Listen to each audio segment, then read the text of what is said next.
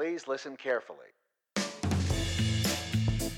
Bonjour à toutes et à tous et bienvenue. Vous écoutez Génération XX et je suis Siam Gibril, sa fondatrice. Dans ce podcast, vous découvrirez des parcours de vie, tant professionnels que personnels, des femmes, des projets, qu'ils soient d'entreprise, associatifs ou culturels. Vous écouterez de quoi nourrir votre curiosité et vos questionnements sur les autres, le monde et vous-même.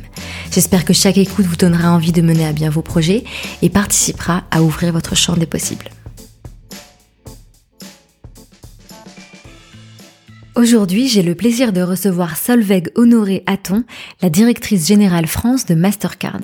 Mastercard, c'est la carte de paiement au fameux slogan Il y a des choses qui ne s'achètent pas, pour tout le reste, il y a Mastercard. Mais c'est surtout une entreprise technologique qui doit constamment innover. C'est notamment pour cela qu'elle soutient et collabore avec des startups fintech, c'est-à-dire qui utilisent la technologie pour élaborer les services de paiement de demain. Je vous en parle avant de vous présenter l'épisode d'aujourd'hui, car il y a peut-être parmi vous des créatrices ou créateurs de startups fintech qui seraient justement intéressés d'être soutenus par Mastercard. Si c'est le cas, sachez que Mastercard peut vous accompagner de différentes façons. Par exemple à travers son programme Start Path ou via le SOAV, l'incubateur dont il est partenaire. Le secteur des fintech étant loin d'être paritaire, Mastercard a aussi vocation à encourager les femmes qui s'y lancent. Donc si c'est votre cas, n'hésitez pas à les contacter et sinon faites passer le mot. Pour vous donner un exemple, Mastercard parraine la startup Xalis, néobanque pour les adolescents créée par Diane Brondel. Si vous n'avez pas de quoi noter, je vous ai mis toutes les informations et liens utiles dans la description de cet épisode et sur générationxx.fr, rubrique podcast. Dernière chose, si vous allez au Paris FinTech Forum les 28 et 29 janvier prochains, profitez-en pour discuter de tout cela avec les équipes de Mastercard qui sont partenaires de l'événement et qui seront présentes sur place. Voilà, vous savez tout sur les possibilités de partenariat et j'espère que cela vous sera utile si vous êtes concerné. Et maintenant, place à l'épisode.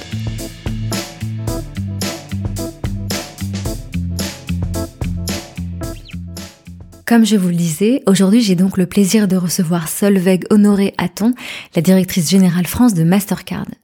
Avec Solveig, j'avais envie de parler d'être soi en entreprise, de comment être en accord avec ses valeurs personnelles dans le milieu professionnel. Car c'est un sujet dont j'entends souvent parler autour de moi, dans les médias, sur les réseaux sociaux, et que l'on a aussi déjà abordé dans Génération XX. Alors comment être en phase avec soi et ses valeurs dans une entreprise que l'on n'a pas créée? Comment adopter un style de management qui nous ressemble? Solveig partage son expérience, ses valeurs, sa vision de l'équilibre. Elle nous parle de vulnérabilité, d'apprendre à baisser la garde, de l'importance du collectif et de la porosité entre vie pro et vie perso. Je ne vous en dis pas plus et je vous souhaite une très bonne écoute.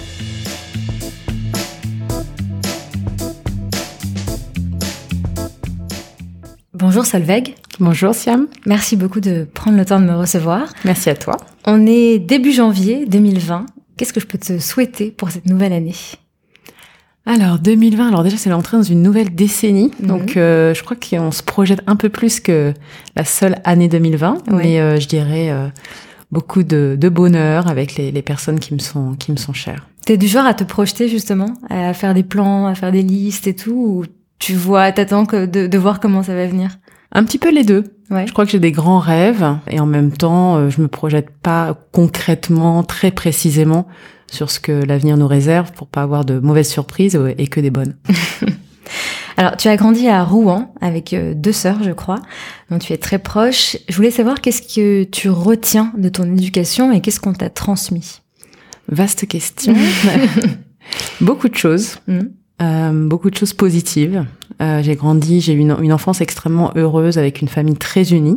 Euh, on était très proches en effet avec mes deux sœurs. On a cinq ans d'écart entre. Euh, moi, je suis au milieu. Euh, donc déjà, ça, c'est aussi un, un, positionnement particulier quand on est au milieu parce qu'on a envie de tout faire comme la grande et en même temps, on a envie de protéger la petite. Mhm. En tout cas, moi, c'est comme ça que je l'ai ressenti. Et aujourd'hui, je vois que j'ai un petit peu déjà ces deux ces deux aspects euh, de, de, dans ma personnalité, hein, l'envie de toujours euh, faire mieux que les autres et en même temps de pouvoir protéger mon entourage et, et, et mes collaborateurs. Donc ça, je crois que c'est des choses que j'ai grandi avec. Ouais, que tu gardes de ton enfance. Et puis euh, la deuxième chose, c'est par rapport à mes parents. Je pense que j'ai reçu énormément de de ma mère qui est extrêmement dynamique et extrêmement ouverte sur l'extérieur. Donc cette curiosité à toujours euh, aller essayer de, de, découvrir des nouvelles choses et un peu le côté yes we can, mhm. donc à dire oui à tout.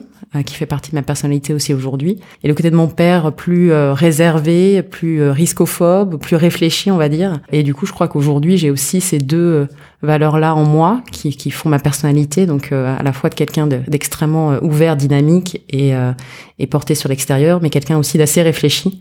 Euh, donc euh, voilà, je pense que c'est ces valeurs-là qui, qui font la Solveig d'aujourd'hui. Tu trouves que c'est deux valeurs qui s'opposent ou est-ce que tu arrives à gérer ces deux choses-là d'un côté, avoir envie de faire plein de choses et de l'autre côté, euh, être mesurée, faire attention et être prudente? Comment tu gères ces deux choses, ces deux aspects? Alors déjà, j'ai mis le doigt dessus il y a pas longtemps. Ouais. Et je pense que le fait d'avoir mis le doigt sur cette parfois ce que j'exprimais comme un antagonisme chez moi, euh, ça m'a beaucoup apaisé. Et euh, quand euh, j'ai réalisé finalement que j'avais ces deux éléments-là, je me suis dit qu'au contraire, c'était une vraie force parce que ça permet d'embarquer des équipes, ça permet de donner une direction, de donner ce, cet optimisme sur le, le fait qu'on puisse faire des choses et qu'il faut y aller, qu'il faut faire des choses dans la vie. Et en même temps, euh, ça permet de ne pas s'épuiser non plus à dire oui à tout, ce que j'ai, j'avais tendance à faire dans le passé, euh, notamment quand j'ai pris le poste, euh, ben, on va peut-être en parler tout à l'heure, de direction, euh, de directrice générale de Mastercard en France. Les premiers mois, je disais un peu oui à toutes les sollicitations et j'étais crevée. Mmh. et du coup, bah voilà, de pouvoir faire le tri et de se dire finalement où est-ce que j'ai envie d'aller et de faire le tri en effet sur les actions à mener et donc d'être plus dans la réflexion que dans l'action, ça permet finalement d'équilibrer et euh, on pourra en reparler tout à l'heure, mais c'est vrai qu'aujourd'hui, euh, je pense que je recherche un maximum d'équilibre dans ma vie à, tout point de vue. Tu parlais tout à l'heure de la Solveig d'avant et la Solveig de maintenant. Donc justement, entre la Solveig qui a 18 ans, qui vient d'avoir son bac, et la Solveig d'aujourd'hui, qu'est-ce qui est pareil et qu'est-ce qui a changé? Alors, qu'est-ce qui est pareil? Je pense que ce qui est pareil, c'est toujours le plaisir à être, euh, à faire partie d'un groupe, à faire partie d'une équipe. Je ne suis pas quelqu'un qui pourrait être euh, chercheur dans un bureau toute seule pendant des, des années. Et ça, je crois que ça a toujours euh, fait partie de, de moi. Donc, de faire partie d'un collectif et de mhm. faire avancer ce collectif. Et, et, toujours cette ambition qui a toujours été aussi euh, part de moi, enfin, de ma personnalité. Quand j'avais 18 ans, voilà, c'était de, de faire des choses, d'avancer. Donc, je crois que ce côté-là du collectif et de faire ensemble, ça a toujours fait partie de, de moi. Qu'est-ce qui a changé? Je pense que c'est euh, l'acceptation euh, du fait qu'on peut pas tout faire, euh, l'acceptation de ses doutes, de ses faiblesses, de du fait qu'on a besoin des autres aussi. Et, je pense que c'est honnêtement ce parcours de connaissance de toute façon de soi-même, il n'est jamais terminé. Donc je dirais pas qu'il y a la Solègue d'aujourd'hui qui sera la même ouais, dans 20 ou 30 ans. Euh, donc je crois que c'est un apprentissage continu et c'est ça qui me plaît aussi c'est de pouvoir euh, continuer à me connaître moi-même. Et je crois qu'on peut pas le faire tout seul. Il faut s'ouvrir pour que les autres puissent faire aussi un feedback sur soi-même. Et justement, à, à cet âge-là, donc à 18 ans, quand tu avais envie de faire plein de choses, à quoi tu rêvais Tu te projetais Dans quoi on parlait tout à l'heure Je te demandais ce que tu te projetais. Justement, qu'est-ce que tu avais comme rêve euh, à cette époque-là? Alors, comme je disais tout à l'heure, il n'y avait pas forcément un truc très précis, mais les dimensions qui étaient importantes pour moi, sur lesquelles je me projetais et, que je pense que j'ai réalisé aujourd'hui, c'était le côté, en effet, de pouvoir euh, être dans un collectif et le plus international possible. C'est-à-dire que moi, j'ai toujours adoré les langues étrangères. J'ai toujours aimé voyager et me dire que euh, dans ma vie, je, rêvais de pouvoir en effet travailler dans un euh, dans une multinationale. Et finalement aujourd'hui, c'est ce que je fais, sans savoir dans quelle industrie, sans savoir euh, finalement dans quel domaine exactement, mais j'avais ce rêve de me dire ma vie, elle, sera dynamique et elle sera dans un groupe international parce qu'il y a cette rencontre en fait des cultures et les langues tout, tout simplement. J'adore parler anglais, j'adore parler espagnol et ça me fait hyper plaisir de pouvoir être dans un groupe euh, professionnellement parlant qui me permet finalement d'utiliser euh, ce côté international. Donc je crois que c'était un petit peu cette vie dont je me projetais. Après, le deuxième élément, c'était vraiment de fonder une famille. Mhm. Et ça, clairement, je me suis toujours projetée. Euh, donc aujourd'hui, j'ai une petite fille dont je suis complètement amoureuse, avec un mari qui est extrêmement présent aussi au quotidien. Et voilà, c'est ça fait partie aussi des, des projets que j'avais petite et que j'ai pu réaliser. Est-ce que d'avoir des projets comme ça, ça te sert un peu de boussole dans les choix que tu fais ensuite euh, dans tes études, dans ta carrière? Et est-ce que ça met pas aussi un peu la pression parfois d'avoir cette espèce d'idéal à la fois en termes euh, d'environnement de carrière et en termes de famille? Comment est-ce que tu l'as vécu? Est-ce que c'est quelque chose qui te pousse positivement ou est-ce que parfois c'est une pression d'avoir cette ambition-là? C'est un peu les deux. C'est un peu les deux. Euh, ça me booste parce que, euh, comme je te disais tout à l'heure, je suis quelqu'un qui regarde quand même beaucoup euh, à l'avance. Enfin, en tout cas, qui regarde en avant. C'est plutôt ça mhm. qu'en arrière. C'est-à-dire que je passe plus de temps à me dire qu'est-ce que je vais réaliser que de me dire qu'est-ce que j'ai réalisé. Et d'ailleurs, parfois c'est c'est dommage parce que je prends pas assez de temps pour quelque part me, me, poser et reconnaître tout ce qui a été déjà fait. Je suis plutôt dans le qu'est-ce qui reste à faire. c'est bien parce que ça fait avancer, mais en effet, je pense que, euh, je sais plus si j'ai répondu à la question, mais je pense que parfois, euh, c'est bien aussi de se poser un peu et de profiter de ce qu'on a réalisé, ce que je pense que je ne fais pas encore assez. Oui, je te demandais aussi si ça te mettait la pression. Est-ce que tu penses que tu t'es mis aussi la pression dans ton parcours? Ça, je pense je pense pas que je me suis mis la pression sur le next job parce qu'en fait les next jobs sont toujours arrivés euh, plus tôt que ce que j'aurais pensé. Donc finalement c'est pas moi qui suis allée les chercher. Euh, la pression, je me la mets plus sur euh, le fait de toujours améliorer, toujours faire quelque chose de plus en fait, je pense. Et c'est c'est là où mais après c'est mes drivers à moi et je pense que je serais euh, malheureuse si j'étais à rien faire sur une île déserte. Aujourd'hui, j'ai besoin de ces interactions, j'ai besoin de projets. C'est les projets finalement qui me qui me font réveiller le matin. En termes de parcours professionnel, donc tu as travaillé en France, puis tu as travaillé à Londres, et ensuite tu es revenu euh, en France dans ton job aujourd'hui. Comme tu le disais, tu es dans une multinationale, tu parles anglais, espagnol, tu voyages, etc. Est-ce que tu penses qu'il y a eu des moments clés dans ton parcours professionnel et comment est-ce que tu as pris tes décisions euh, professionnelles? Même si tu disais, il y a des choses qui sont venues à toi, mais il y a quand même eu aussi forcément des impulsions de ta part. Comment est-ce que ça s'est fait? Oui, il y a eu des impulsions. Euh, il y en a deux qui me viennent en tête. En tout cas, la, première, en effet, qui a été quand j'ai euh, décidé de partir à Londres. Euh, donc, ça faisait à peu près neuf ans. je crois que j'étais à Paris en conseil chez Eurogroup, donc une boîte plutôt franco-française à l'époque, même si elle avait des alliances avec des et qu'elle a toujours avec des, des, cabinets étrangers. Mais je savais, en référence à ce que je disais tout à l'heure, qu'à un moment donné dans ma vie, je voulais une exposition internationale. Et je trouvais que j'avais pas, euh, euh voilà, avec mes clients, euh, l'occasion, l'opportunité de pouvoir parler anglais. Je me disais aussi que à ce moment-là, j'ai rencontré mon mari actuel qui est anglais. Donc, mhm. toutes les conditions, en fait, il y a eu, à un moment donné, de l'alignement des planètes dans ma tête. Et je me suis dit, bah, c'est le moment. À ce moment-là, il y avait des congés sabbatiques en fait qui étaient ouverts par Eurogroupe et donc j'ai sauté sur l'occasion. Mais vraiment, je, me souviens, c'est la nuit, j'ai eu un espèce de d'éclair dans, dans, dans, ma tête. Je me suis réveillée le matin, je me suis dit ah mais je vais prendre ce congé sabbatique qui est proposé aux collaborateurs et je vais partir à Londres. Et je ne savais pas quel job, je savais pas à l'époque, je venais juste de rencontrer mon mari actuel, mais en gros il y avait rien de, de très stable, mais j'ai senti comme une nécessité d'y aller, une possibilité. Et là, c'est moi du coup qui l'ai provoqué. Je suis allée voir Eurogroupe, j'ai dit voilà, vous proposez à ce, des congés sabbatiques, j'aimerais bien en prendre euh, six mois. Je pars à Londres. Je ne sais pas si je reviendrai, je ne sais pas dans quelles conditions, mais en tout cas aujourd'hui c'est ce qui me pousse à, à, le faire. Et donc je suis partie à Londres et j'ai eu la chance, grâce à Eurogroupe et à, à, ses contacts en Angleterre, de trouver un job de consultante aussi euh, à Londres. Et finalement je suis restée là-bas euh, quatre ans parce que avec mon mari actuel, voilà, ça s'est très bien passé. On a décidé d'habiter euh, là-bas ensemble. Donc ça, ça a été un premier euh, trigger que j'ai pris finalement, une espèce de révélation que j'ai eue, de me dire, bah, c'est le moment de partir à l'international et, j'en suis ravie. Donc t'avais quel âge à ce moment-là? J'avais, euh, je pense que c'était il y a 10, je sais plus en fait. Attends, en 2010, donc c'était 10 ans. Donc j'avais 32 ans. Ok. Et le deuxième gros move, ça a été en effet le retour et là, en fait, euh, qu'est-ce qui s'est passé? C'est que ça faisait donc euh, trois ou quatre ans que je faisais du conseil à Londres, et j'avais toujours eu dans ma tête aussi la certitude que je voulais pas finir dans le conseil dans ma vie. C'est-à-dire que pour moi, le conseil c'était une énorme, c'était une superbe formation. Euh, le fait de pouvoir passer d'un client à l'autre, de découvrir plein de boîtes différentes, plein de stratégies différentes, des équipes différentes, c'était une, une école extraordinaire. Mais je savais qu'à terme, je voulais passer côté euh, vraiment euh, entreprise pour avoir de l'impact pour l'entreprise et vraiment avoir l'impression que sur le moyen long terme, j'avais un impact pour l'entreprise. Alors que quand tu fais du conseil, tu fais des missions trois mois, six mois, j'ai fait même des missions d'un an, mais au bout d'un an, hop, tu pars de, de ton client et tu vois pas vraiment l'impact de ce que tu as réalisé. Mhm.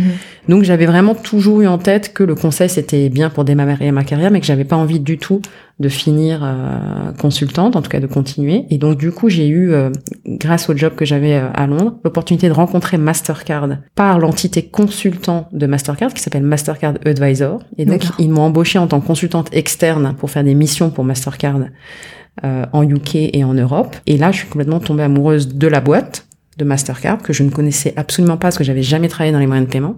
Et du coup, euh, bah, je me suis dit que ça pouvait être le bon jump pour pouvoir passer du conseil à l'entreprise, de prendre un job chez Mastercard Advisor, donc l'entité conseil de Mastercard, en tant que tremplin pour un moment donné rebasculer côté entreprise. C'est ce que j'ai fait du coup en 2012. J'ai vraiment un problème avec les dates. en 2012, quand j'ai rejoint Mastercard Advisor à Paris. Est-ce qu'il y a eu d'autres moments euh, pendant que tu étais consultante où tu aurais pu basculer en entreprise? Parce que finalement, tu es restée assez, assez longtemps euh, consultante. mais je pense qu'il fallait que je trouve l'entreprise qui me corresponde. Et c'est vrai que j'ai fait des longues missions euh, dans des grands groupes bancaires que je ne citerai pas, euh, mais j'ai jamais eu euh, à l'époque, alors que j'avais l'occasion en effet de passer côté banque, mais ça m'a jamais plus motivé que ça. Ça a été vraiment la rencontre avec l'univers de Mastercard où je me suis dit que c'était le bon euh, le bon tremplin. Après il y avait l'opportunité aussi, c'est que j'ai commencé à faire des missions avec eux chez Mastercard Advisor, enfin en tant qu'externe et que du coup euh, j'ai euh, j'ai compris qu'il y avait cette entité conseil dans une plus grande boîte et que ça pouvait être pour moi un bon parcours. Je pense qu'il y a pas mal de, de, personnes qui sont confrontées à ces moments où justement on a une opportunité dans une boîte mais on sait pas trop si c'est pour nous ou pas.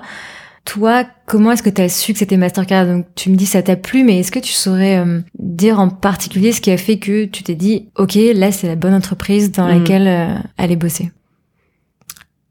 Alors, il y a plusieurs choses. Euh, finalement, j'ai jamais réfléchi à cette question, mais je, je pense qu'il y avait les, déjà les, les, les, personnes avec qui tu euh, que t'es amené à rencontrer, et je trouvais que c'était des personnes smart, enfin à la fois intelligentes intelligent dans le travail et sympa. Et moi, c'est vrai que c'est les deux, deux choses que je recherche toujours. C'est un, un, un, environnement euh, galvanisant d'un point de vue intellectuel, mais aussi bienveillant d'un point de vue humain. Mhm. Et voilà, moi, j'avais besoin de cette combinaison des deux que j'ai trouvé quand euh, j'ai commencé à, à travailler euh, en externe pour Mastercard. Après, l'autre pan qui m'a vraiment plu, mais pareil, ça s'est fait sur le tas, c'est que je me suis rendu compte que c'était bah, les moyens de paiement, c'est hyper concret. C'est-à-dire que dans tous les voilà, t'as un dîner avec des, de la famille ou des amis, tu peux euh, clairement parler de ta carte que t'as dans ton portefeuille. Et c'est quelque chose d'extrêmement concret. Et moi, ça me plaisait aussi d'intégrer finalement une industrie où on pouvait parler concrètement de ce qu'on faisait. Donc ça c'est, je dirais pas que j'ai euh, cherché euh, cette entreprise en particulier, mais mm. quand je l'ai rencontrée, je me suis dit il y avait ce dynamisme, il y avait ces gens euh, smart et, et, sympa. Et puis euh, il y avait le côté international, je crois, qui m'a vraiment beaucoup plu. Et comme c'était quelque chose que j'avais dans ma tête, sans forcément euh, en avoir extrêmement conscience, mais quand tu tombes finalement sur cette entreprise et que tu dis, bah finalement, elle coche pas mal de cases de tout ce que est important pour moi, j'y suis allée. Tout à l'heure, tu disais que ce qu'on t'avait enseigné, c'était aussi justement cette curiosité.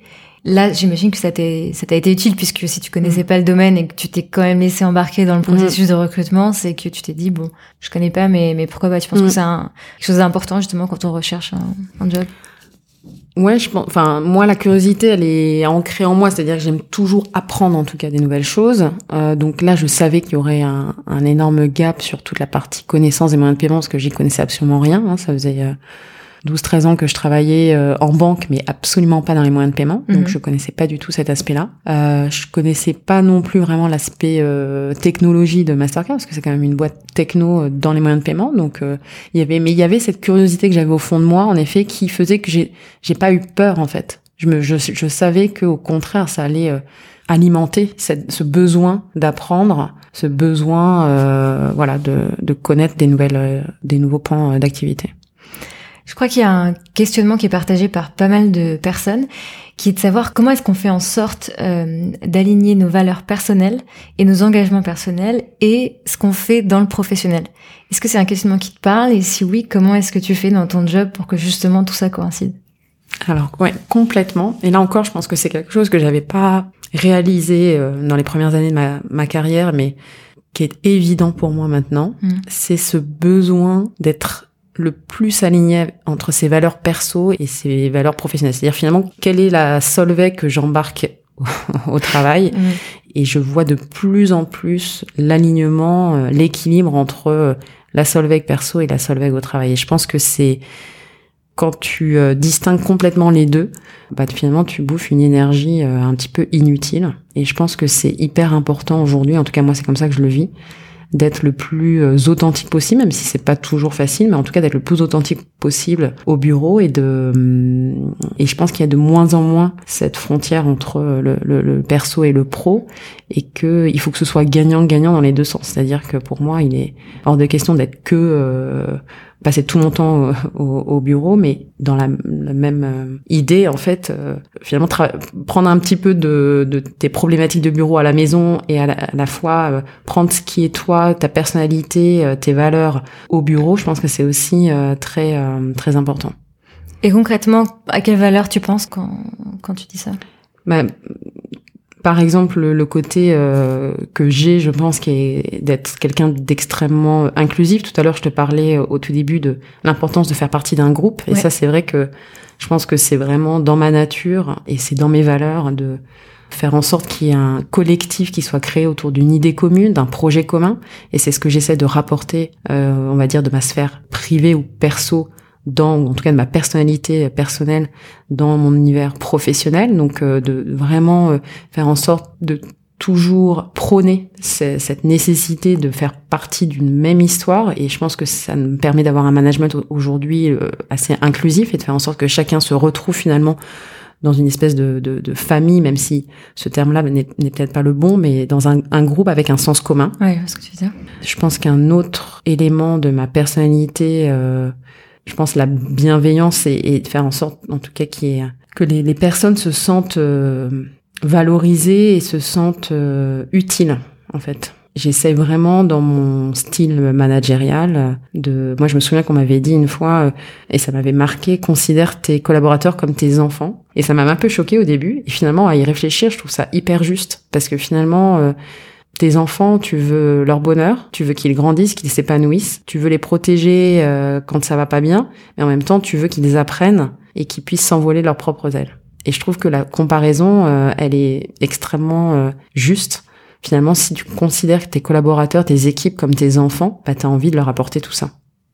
Donc en fait, finalement, l'alignement entre tes valeurs perso et la personne que tu es dans le pro, c'est essentiellement à travers le management c'est essentiellement euh, à y réfléchir. Oui, après il y a un autre élément qui est important pour moi, c'est de faire en sorte que le collectif qu'on crée, donc avec mes équipes, de par mon management inclusif, etc., mais ait aussi un impact sur l'extérieur. C'est-à-dire que pour moi, ce qui est hyper important, et ça, ça, ça fait partie aussi de, de mes valeurs, c'est euh, d'essayer d'apporter quelque chose, notre petite pierre à l'édifice. C'est quand je parle de l'édifice, c'est finalement la société. Moi, ce qui me rend le plus fier, honnêtement, aujourd'hui, c'est quand euh, autour de moi, euh, voilà, on améliore finalement la vie des, des, des, personnes autour de nous. Et je me dis que finalement, d'avoir en tête et d'essayer d'avoir des projets qui apportent du bien à la société, c'est aussi ça qui me galvanise moi personnellement et que j'essaie aussi de faire passer à mes équipes, c'est qu'on ait un impact positif sur la société en général. Et je pense que Mastercard, on a énormément de, de people, de technologies,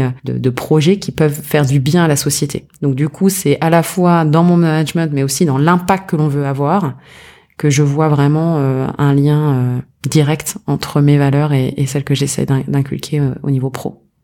Le management, j'ai l'impression que c'est c'est vraiment le sujet qui est parfois difficile à appréhender parce que c'est pas donné à tout le monde ou peut-être que tu penses que c'est donné à tout le monde et que ça s'apprend. Justement, toi, comment est-ce que tu t'es construite en tant que manager? Qu'est-ce que tu as fait comme erreur et qu'est-ce que tu as appris? Alors, je pense que en effet, c'est pas facile. C'est une des mêmes des tâches les plus difficiles, je pense, euh, dans l'entreprise. Je pense que les les erreurs à, à, à, ne pas faire, en tout cas ce que j'ai appris, c'est clairement qu'il n'y a pas un seul style de management. Enfin, c'est-à-dire que vraiment de considérer chaque, encore une fois, personne de ton équipe comme une personne à part entière, c'est le plus important. C'est-à-dire de vraiment essayer d'être le plus euh, proche finalement de cette personne-là. C'est-à-dire il faut que toi-même tu baisses un peu la garde, c'est-à-dire que tu sois le plus authentique possible, que tu partages aussi tes doutes. Enfin ça je l'ai clairement appris. Moi j'ai eu euh, des collaborateurs au début qui me disaient mais euh, toi t'es invincible, euh, tu doutes de rien et donc du coup on a l'impression qu'on ne peut pas t'aider. Et là ça mhm. m'a fait une énorme claque. Je me suis dit ah mais ça veut dire que du coup j'ai pas réussi à montrer que moi aussi j'ai des doutes, que moi aussi j'ai besoin d'eux et que sans eux je ne suis rien. Donc du coup de vraiment donner l'exemple en étant le premier à finalement baisser ou la première à baisser euh, la garde et qu'on soit dans une finalement dans une relation de confiance avec euh, les personnes qui font partie de ton équipe, ça passe par toi être toi-même, toi exprimer tes doutes et c'est dans ce cas-là que la personne en face va pouvoir aussi euh, s'exprimer en toute en toute confiance. Mm-hmm. Est-ce qu'il y a d'autres leçons qui te viennent en tête? C'est peut-être un peu lié avec ce que j'ai dit, mais c'est vraiment d'essayer de comprendre les drivers de chaque personne. Et en fait, on se rend compte que chaque personne a des drivers complètement différents. Il y a des personnes qui vont être beaucoup plus, euh, dont le driver, ça va être euh, la visibilité euh, en interne et faire en sorte que tu parles d'elle devant les autres en disant c'est génial ce que tu as fait.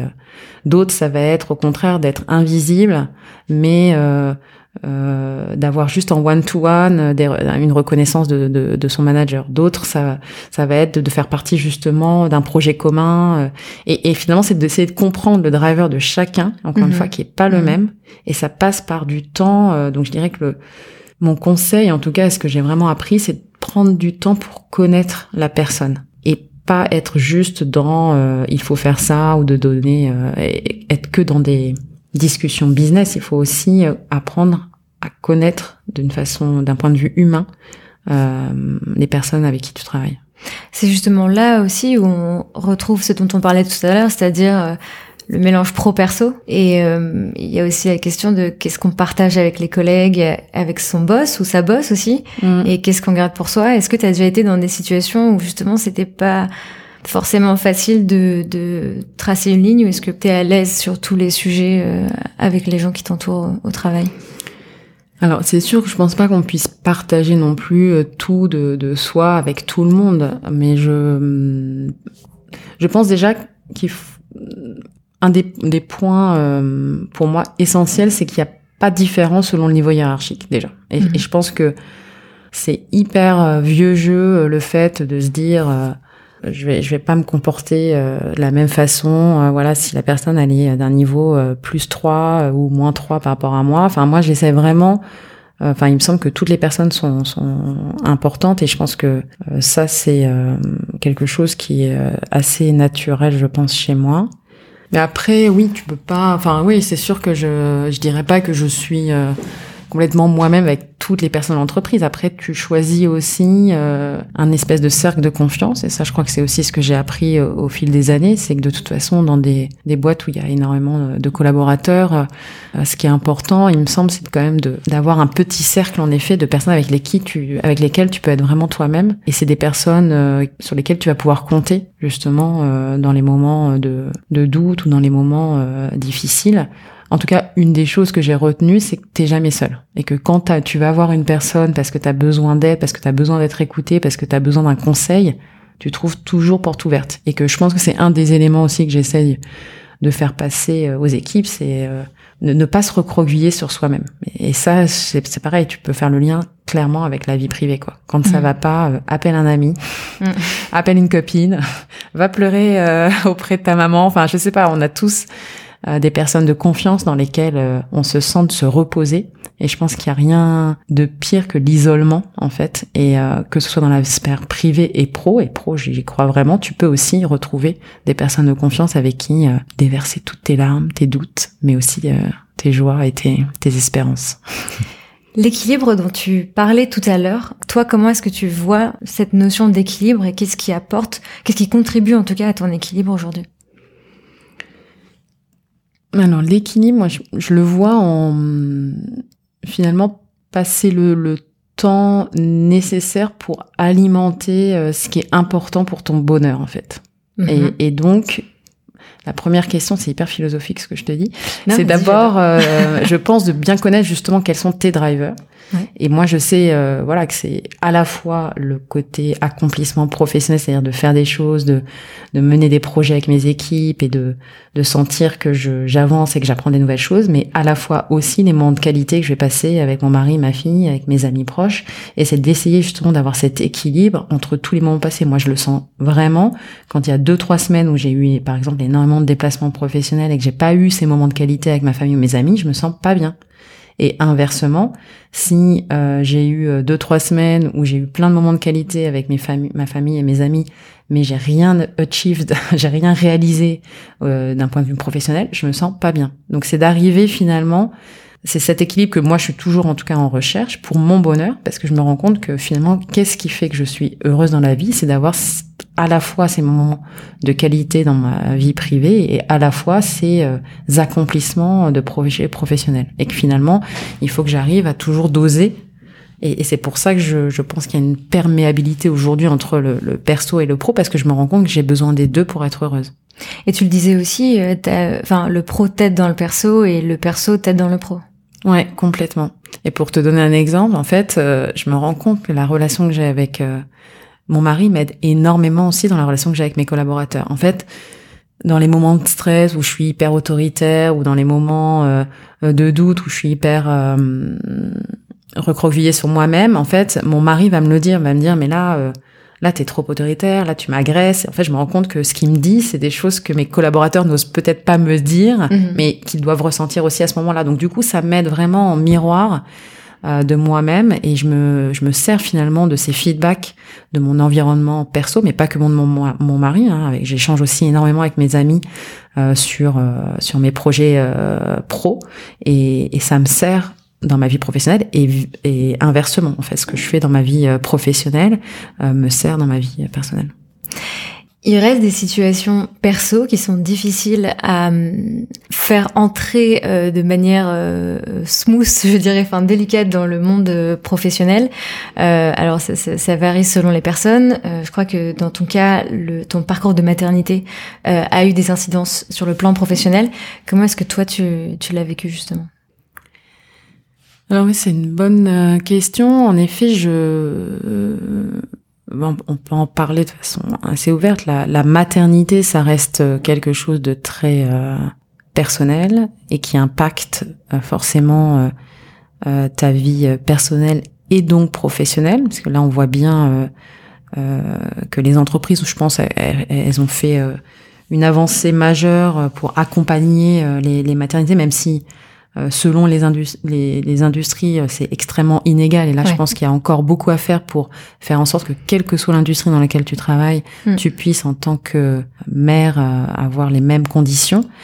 Euh, le deuxième élément qui est pas forcément encore bien géré, c'est le congé paternité aussi. Et là, moi, j'étais hyper fière que chez Mastercard, à l'échelle globale et en France aussi, on a mis en place le congé paternité de huit semaines, parce que là, on parle en effet hein, d'équilibre entre l'homme et la femme. On a des, des voilà des, des, hommes qui sont de plus en plus impliqués dans la vie euh, familiale et c'est génial. Donc donnons-leur aussi la possibilité de prendre un congé paternité. Donc je pense qu'il y a encore beaucoup d'avancées à faire. Nous on est, je suis fière en France d'avoir été la première entreprise à le mettre en place.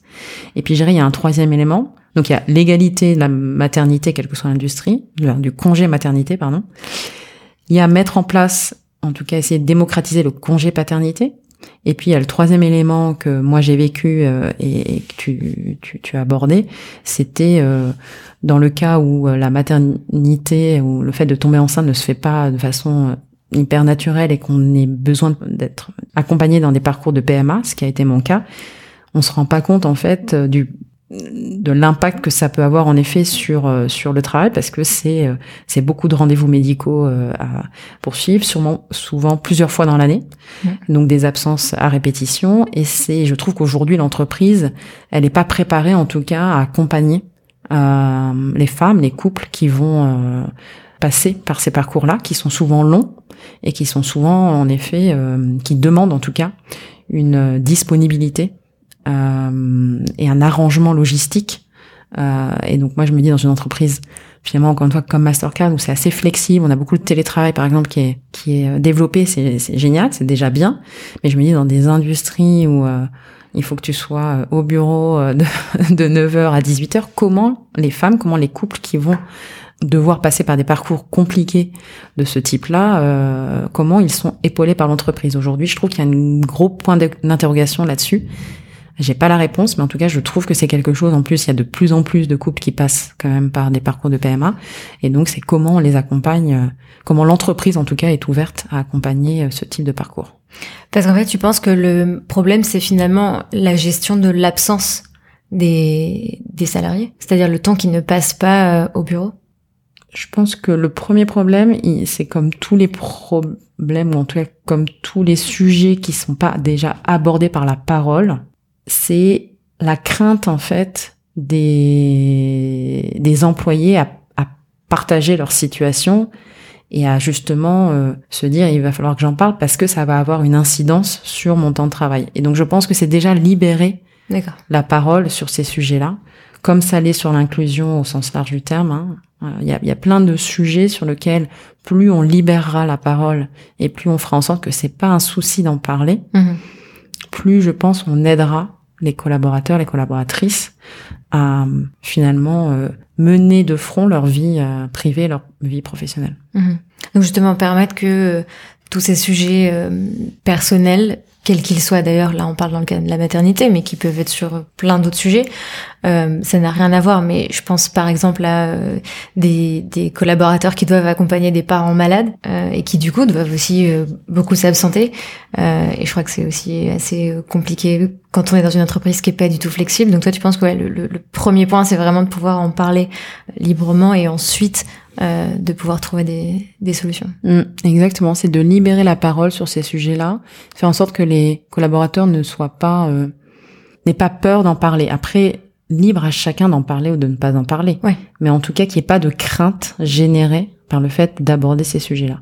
Et je suis euh, hyper contente que tu abordes justement le sujet aussi des personnes qui ont des parents malades, parce que ça me fait penser à un programme aussi qu'on a lancé chez Mastercard et juste à titre d'exemple, je trouve qu'il est génial. Il s'appelle Relaunch Your Career mhm. et on accueille en fait pendant six mois des personnes qui ont dû s'absenter pendant euh, trois, quatre, cinq ans, euh, souvent des femmes, pour des parcours personnels, souvent des maternités, qui se sont euh, succédées ou des, des, des, parents ou des familles malades et on leur on les accueille en leur promettant finalement un une espèce de stage de réinsertion chez Mastercard qui leur permet de se redonner confiance dans le fait mm. qu'ils peuvent apporter quelque chose à l'entreprise et à la société. Donc on a accueilli en 2019 euh, les deux premières euh, personnes dans, dans l'équipe Mastercard en France sur ce programme-là et on va continuer parce que je le trouve euh, e-, exceptionnel de pouvoir redonner confiance à des personnes qui sont absentées pendant un certain temps de la, de la vie professionnelle.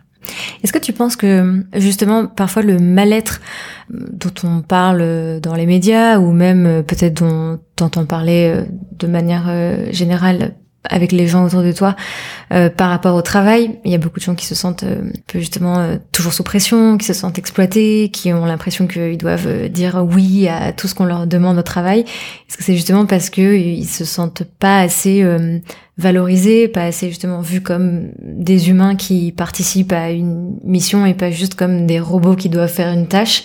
Quel est ton sentiment sur euh, le monde du travail aujourd'hui en général et justement cette euh, aversion qu'il peut y avoir, notamment par rapport à des grands groupes parfois et par rapport à cette aliénation du travail, si tu vois un peu ce que je veux dire Ouais, je crois, ouais, je crois vraiment que tout le monde a des forces.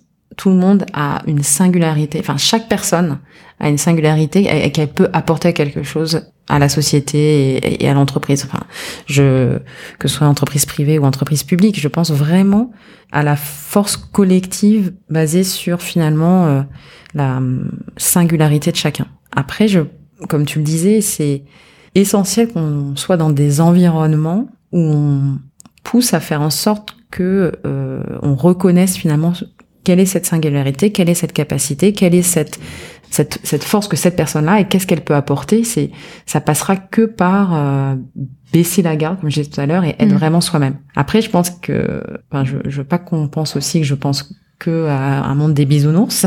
Non, je pense aussi qu'en contrepartie, la personne, si on lui offre ce cadre de bienveillance, ce cadre où elle peut être vraiment elle-même ou lui-même, en contrepartie, forcément, on va lui demander de réaliser des choses. Et moi, je suis extrêmement attentive aussi à ce que on ait des résultats concrets quand on, entreprend des choses dans, mon équipe. Donc, c'est pas juste être bienveillant, c'est être bienveillant pour faire en sorte de révéler les énergies et de faire en sorte que les personnes se sentent utiles à l'effort collectif. Et une fois que tu as réussi à libérer cette énergie et faire en sorte que la personne se sente utile, tu peux lui demander des montagnes. Toi, comment est-ce que on a fait en sorte que tu arrives justement à te sentir utile et à te révéler? Est-ce qu'il y a des gens en particulier qui ont permis ça? Est-ce que c'est euh, le travail dont tu parlais au, début de notre conversation sur toi-même que tu fais depuis euh, des années? Comment est-ce que on trouve justement cette singularité, cette force et du coup la confiance qui en hmm. découle? Je pense que c'est un peu les deux. Donc il y a le travail sur moi-même et ça je reconnais aussi que j'ai été dans des entreprises qui ont été extrêmement aidantes puisqu'elles m'ont permis de faire plusieurs parcours. Euh, euh, feedback à 360 degrés ou de, de, parcours de coaching ou de qui te permet vraiment de, de te connaître davantage. Donc il y a vraiment la connaissance de soi-même, mais il y a aussi, je pense encore une fois, les personnes euh, pour qui et avec qui tu travailles. Et moi, ça a toujours été extrêmement important pour moi d'avoir des personnes qui me donnaient du, du, du feedback et qui m'encourageaient, c'est-à-dire euh, finalement d'avoir ces paroles valorisantes de manager ou de collaborateurs qui disaient, bah là c'est toi, tu nous apportes vraiment, euh, euh, voilà, ce côté euh, management inclusif, c'est génial, ce positivisme dont on a besoin. Donc, d'avoir finalement des personnes extérieures qui te rassurent sur le fait que oui, tu as des qualités et oui, tu, tu apportes quelque chose, c'est hyper important. Donc, les deux sont importants, c'est de se s'analyser un peu soi-même, mais pas trop, et en même temps chercher du feedback autour de toi et, euh, et, et, et, en donner de façon euh, qualitative aux personnes avec qui tu travailles. Quand tu dis s'analyser, mais pas trop. C'est-à-dire Mais en fait, ce que je voulais dire, c'était ne pas faire que t'analyser. C'est c'est toujours cette question d'équilibre, c'est s'analyser un peu soi-même pour mm. bien se connaître, mais aussi se s'ouvrir aux autres pour pouvoir avoir du feedback et en donner. Mm-hmm. Il y a un, mot qu'on a prononcé, mais euh, sur lequel justement j'aimerais que tu, tu développes un, un, tout petit peu plus, c'est sur la vulnérabilité. Quand tu dis justement il faut savoir baisser la garde, euh, qu'est-ce que ça t'inspire ce mot et comment tu, est-ce que toi tu te sens euh, parfois vulnérable? Alors oui, clairement. Je pense que moi, c'est aussi ce qui me fait avancer finalement de me. Enfin, c'est les périodes ou les moments ou les de vulnérabilité, euh, ils te permettent souvent de te remettre en question et puis de de de, de, chercher à, à t'améliorer euh, après. Donc euh, oui, ils font partie de de moi. Je pense que ce qui est important, c'est pas de rester dessus, en tout cas, et de toujours essayer de, de s'améliorer. Enfin, moi, j'ai une, je suis toujours en train d'essayer de m'améliorer. D'ailleurs, c'est un peu fatigant, hein, mais. J'allais dire, c'est exactement ce que j'allais te demander. Mais alors, est-ce que parfois t'es pas un peu fatigué justement de tout le temps ouais, ouais. Oui, oui, j'avoue. Je suis assez, euh, mais mais je j'apprends en grandissant, comme je te je te disais tout à l'heure. Je pense que que j'essaie de de relativiser aussi.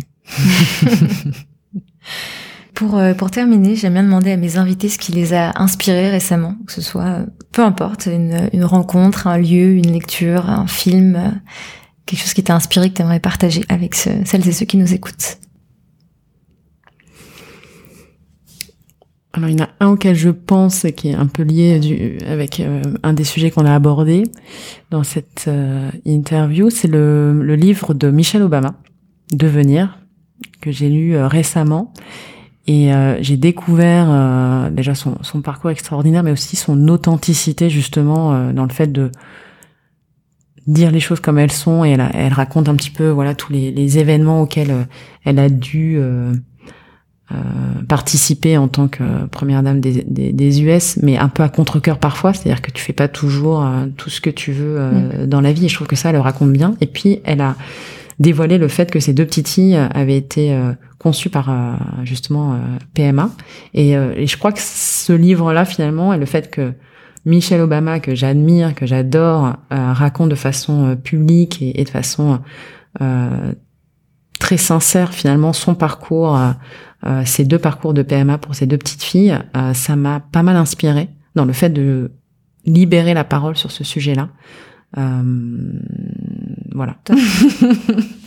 Merci beaucoup Salveg. Merci Siam. À très vite. À très vite. Merci beaucoup à Solveig d'avoir pris le temps d'enregistrer cet épisode et d'avoir partagé son expérience. J'espère que cette conversation vous aura donné envie à vous aussi de vous poser la question des valeurs qui vous sont chères dans votre vie perso et pro. Toutes les informations partagées en introduction de cet épisode, ainsi que les références de notre conversation, sont à retrouver dans la description de cet épisode et sur le site generationxx.fr, rubrique podcast. Si cet épisode vous a plu, n'hésitez pas à le partager autour de vous et rendez-vous sur les réseaux sociaux de Génération XX pour partager vos réactions et être tenu au courant de toute notre actualité. Merci à Mastercard pour leur confiance et merci à vous pour votre écoute. Je vous souhaite une très bonne semaine.